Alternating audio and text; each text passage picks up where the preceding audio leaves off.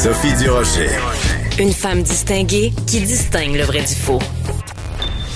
Vous écoutez Sophie Durocher. Cube Radio. Les rencontres de l'heure. Marie-Claude Barrette et Sophie Durocher. La rencontre Barrette-Durocher. Bonjour Marie-Claude Barrette. Bonjour Sophie. Sophie, j'ai envie de te faire un suivi aujourd'hui. Euh, la semaine dernière, on a parlé de violence conjugale parce que je préparais une émission avec mon équipe qui a été diffusée hier matin où on avait euh, trois, euh, on avait trois trois femmes, j'en dire, il y en avait des plus jeunes, il y en avait de tous les âges en fait, trois femmes euh, qui ont été victimes de violences conjugales, dont entre autres Laurence Jalbert, Maman Caféine, et on avait Nancy Gentez. Euh, et l'émission a été diffusée et hier, j'ai eu beaucoup de commentaires euh, sur ma page Facebook professionnelle en privé et j'ai pris une partie de ma soirée pour lire, mais essayer de répondre. Hein, on entend que on s'entend que j'ai pas de solution, sinon de dire euh, contacter SOS violence conjugale, mais je veux juste te faire part de ce que j'ai lu parce que Premièrement, il y a beaucoup d'hommes qui m'ont écrit. Même j'étais étonnée de la quantité euh, proportionnellement aux femmes qui me disaient il n'y a pas juste des femmes qui sont victimes de violences conjugales. Il y a des tellement important, Marie-Claude. C'est tellement important. Puis j'ouvre une mini mini mini parenthèse. Euh, Ingrid Falaise le répète à chaque fois aussi qu'elle fait parce qu'elle a fait plusieurs évidemment euh, documentaires là-dessus. Et euh, c'est que y a, des fois il n'y a pas d'hommes dans ces documentaires parce que les hommes ont plus de difficultés à aller en parler publiquement, mais il y a des hommes au Québec aujourd'hui qui sont victimes de violences conjugales. Fermons la, la parenthèse. Ah ben, mais, mais ce qu'il faut, dire là-dessus, c'est que moi, les hommes disaient, on a honte de ça. Quand on en parle mm. à nos proches, c'est comme, ben voyons donc. Et aussi, j'ai eu quelques hommes, ça, ça fait quand même plusieurs fois que je reçois des messages euh, des couples homosexuels euh, et qui disent, euh, des hommes qui m'écrivent, nous aussi, on est victimes d'hommes violents nous aussi, notre conjoint peut être un homme violent et on parle pas beaucoup de ça parce qu'il disait, euh, hier, il y en a un qu'on a échangé, il disait, il y a, il y a quand même un tabou autour de, de des couples gays. Euh, on n'ose pas le dire, mais dis-moi, je suis victime de violence conjugale. Euh, et euh, lui, il va dénoncer, mais, mais il dit c'est c'est quand même, il reste des tabous. Euh, et en tout cas, oui, il faut dire qu'il y a des hommes et, je pense, écoute-moi, il y a des hommes, même hier, il y en a un qui m'a écrit, je suis un homme violent. Euh, hein. J'ai violenté des femmes. J'essaie de contrôler cette colère euh, et j'aimerais aller en parler. Et je suis en train de me questionner si je ferais pas quelque chose comme ça. Tu sais, on n'est pas dans la complaisance. tellement important. Mais dans qu'est-ce qui se passe dans ta tête? C'est quoi ce besoin de contrôler les femmes à ce point-là que de, de les de, de, de, tout leur enlever? Il ne reste rien. Ils préfèrent mourir souvent, les femmes. Ils ont l'impression que mourir, c'est moins souffrant que vivre cette, cette vie-là. Donc, euh, alors, alors j'ai eu de ça, ça a brassé beaucoup d'émotions hier quand je disais ça, parce que je me dis, euh, oui, il y a la guerre, puis on va en parler, puis c'est, mais il reste que il y a des gens qui vivent tellement de drames. Puis des fois, c'est des gens qu'on connaît, c'est des gens, on passe devant leur maison, mais on ne sait pas ce qu'ils passent. Puis ça, on l'a dit aussi, la pandémie a probablement, a probablement exacerbé aussi ça. Ah oui, absolument. Puis il y avait même la violence aux enfants et, tout ça. Mais tu sais, je pense que c'est important évidemment de remettre ça dans la perspective de en ce moment il y a une guerre en Ukraine, puis en même temps, euh, tu sais, il y a une très belle chanson de, de Michel Rivard. Euh, le titre c'est Toute personnelle fin du monde. Et je pense que quand tu vis la violence conjugale, c'est comme une, une, une guerre dans ta vie personnelle. Donc pendant qu'il y a la guerre en Ukraine, ben, il y a aussi plein de, de familles au Québec qui vivent euh, des, des, des, bombardements intérieurs, disons-le disons-le comme ça, qui vivent une toute personnelle fin du monde. Et c'est important aussi d'en parler. Oui, absolument. Puis, en tout cas, moi, hier, ça de répondre ça t'a bouleversé, hein? Ben, ben, c'est parce que tu dis, ben moi, dans le fond, je suis donc ben libre. Tu sais, ça, ça, ça relativise beaucoup de choses. C'est d'ouvrir la porte de sa maison et de respirer tout l'oxygène et de d'avoir aucune peur, de ne pas se sentir observé, de pas poser un geste qui pourrait déclencher une colère que tu contrôles pas parce que c'est comme ça qu'il y a des gens qui vivent. Ils vivent sur la pointe des pieds puis c'est comme s'il y avait une grenade qui allait exploser à tout moment. Euh. Donc, de, de, faut apprécier ça. Puis justement, euh, par rapport à par rapport à la guerre, on parle beaucoup présentement de l'accueil des réfugiés ukrainiens. On les voit à quel point ils quittent leur pays, ils tentent de quitter leur pays. On souhaite qu'ils quittent leur pays euh, euh sains et saufs parce que c'est pas le cas pour tous. Et à quelque part, moi, j'aime beaucoup tout ce qui est euh, solidarité, humanité, tout, euh, tout acte humanitaire et de voir euh, qu'au Québec, il y a entre autres 14 villes qui ont été ciblées, euh, qui sont prêtes à recevoir des réfugiés ukrainiens, qui ont des infrastructures qui, qui vont prendre charge de ces gens-là et aussi beaucoup de familles ukrainiennes qui veulent recevoir des Ukrainiens et on comprend aussi, je pense qu'on ferait tous la même chose. Euh, et quand je lis que le Canada, les fonctionnaires fédéraux, en fait le fédéral, euh, n'est pas prêt pour l'instant à lever euh, l'obligation d'avoir un visa. Ils ont levé beaucoup de, choses, mais il reste le fait qu'il faut que les, réfugiés aient un visa. Euh, et là, les oppositions demandent à lever cette condition majeure-là. Puis moi, je, je me dis, en temps de guerre, comme on le voit présentement, on dirait qu'on aurait envie de les accueillir, les mettre au chaud, leur donner à manger, les rassurer, leur donner une pause, puis revenir avec des questions. Moi, j'ai l'impression que ces gens-là, c'est ça qu'ils ont besoin présentement, mais on a peur de faire euh, entrer des ressortissants, des ressortissants russes. Mais est-ce qu'on le fait pour les Ukrainiens et non contre quelque chose?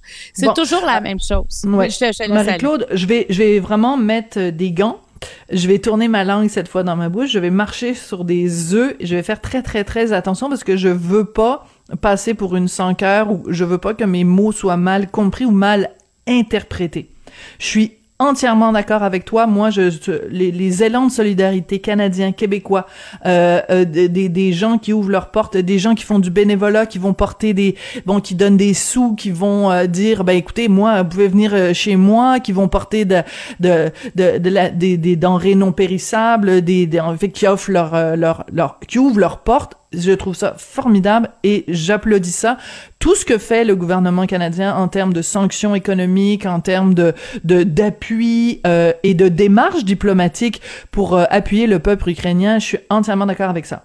Quand on commence à dire qu'il faudrait complètement accélérer le processus, lever toutes les barrières, accueillir les gens, puis après poser des questions, je mets un tout petit bémol. Je t'explique pourquoi. Mon père, euh, diplomate, a passé toute sa carrière à travailler donc pour le gouvernement fédéral à plein de coins du globe. Il était euh, à Beyrouth, au Liban, en pleine guerre, et euh, il était responsable de l'immigration. Et moi, j'ai toujours eu ces discussions-là avec mon père où je disais, papa, pourquoi vous faites pas simplement, écoute, il y a la guerre au Liban, faites rentrer tout le monde.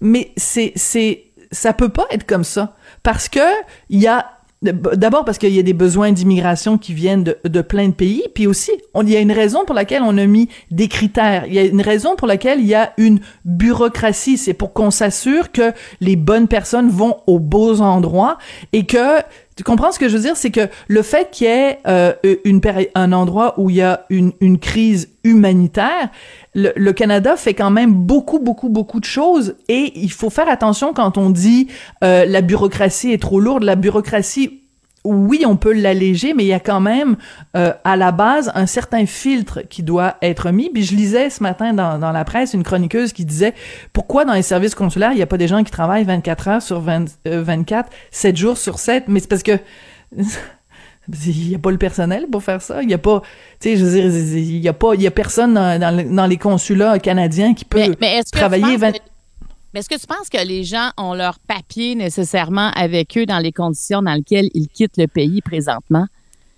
C'est ça, je me demande. Tu sais, ces gens-là, là, quand ils arrivent, par exemple, en Pologne, si on prend cet exemple-là, euh, il y en a qui traînent une valise. Peut-être qu'ils ne traînent plus leur valise. Ils marchent jusqu'à la destination de, de survie. Je me demande qu'est-ce qui reste? Est-ce qu'ils doivent faire en plus des démarches pour récupérer des papiers? Auprès de qui alors que l'Ukraine est en train de tomber? Je, ça, je me demande comment ça fonctionne, moi. Est-ce qu'on est en train de les retarder, les refouler alors que nous, on pourrait les accueillir? Puis s'ils arrivent euh, de l'Ukraine, il y a des bonnes chances que ce soit des Ukrainiens aussi, des ressortissants ukrainiens, des réfugiés. Mm-hmm mais en fait des gens qui veulent avoir un refuge à quelque part, tu sais, parce que moi quand je regarde ça, je, comprends les, les euh, je comprends qu'il y a une bureaucratie à faire, mais en même temps, on regarde ça aller et il y a des endroits qui seraient prêts à les accueillir et là ils attendent. Et pourtant moi je j'enlèverais cette attente là il y en a sûrement qui ont qui ont des visas quelque part là dans, ces gens là mais pour les autres est-ce que c'est forcément des gens qui, qui ne sont pas ukrainiens, qui ne fuient pas. C'est ce que je me demande, qui serait là qui ne fuit pas présentement? Hmm. Mais, mais encore une fois, tu sais, je, je trouve c'est très délicat parce que je veux pas dire. Ben, je comprends. tu comprends? Je dis pas qu'il faut pas faire rentrer personne, mais je pense qu'il y a, il faut pas non plus faire. Tu sais, je, te donne juste un exemple, ok? Mettons qu'il y a un, conflit dans un pays euh, X. OK? Euh, qui est pas l'Ukraine. Hein? C'est un pays X que je viens que je viens d'inventer. Bon, puis là on se dit au Canada, ben c'est absolument épouvantable ce qui se passe dans le pays X. On va laisser rentrer tous les gens qui le demandent.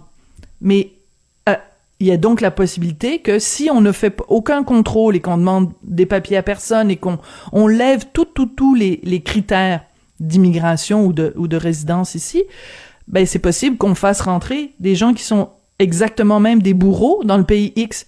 Donc, alors alors qu'on veut venir aider la population locale qui fuit le bourreau, ben peut-être que si on fait aucune vérification et qu'on laisse rentrer tout le monde, ben il y a aussi la possibilité qu'on fasse rentrer des gens qui sont les pires salauds sur terre.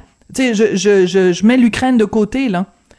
Quand il arrive un conflit, c'est pas une raison non plus pour complètement enlever les critères. Je dis pas qu'il faut euh, les maintenir puis euh, être super rigide, mais je pense qu'entre être super rigide et être super euh, ouvert, il y a une marge et cette marge là, ce sont les, les bureaucrates, comme on les appelle. Ben moi, je les appelais papa.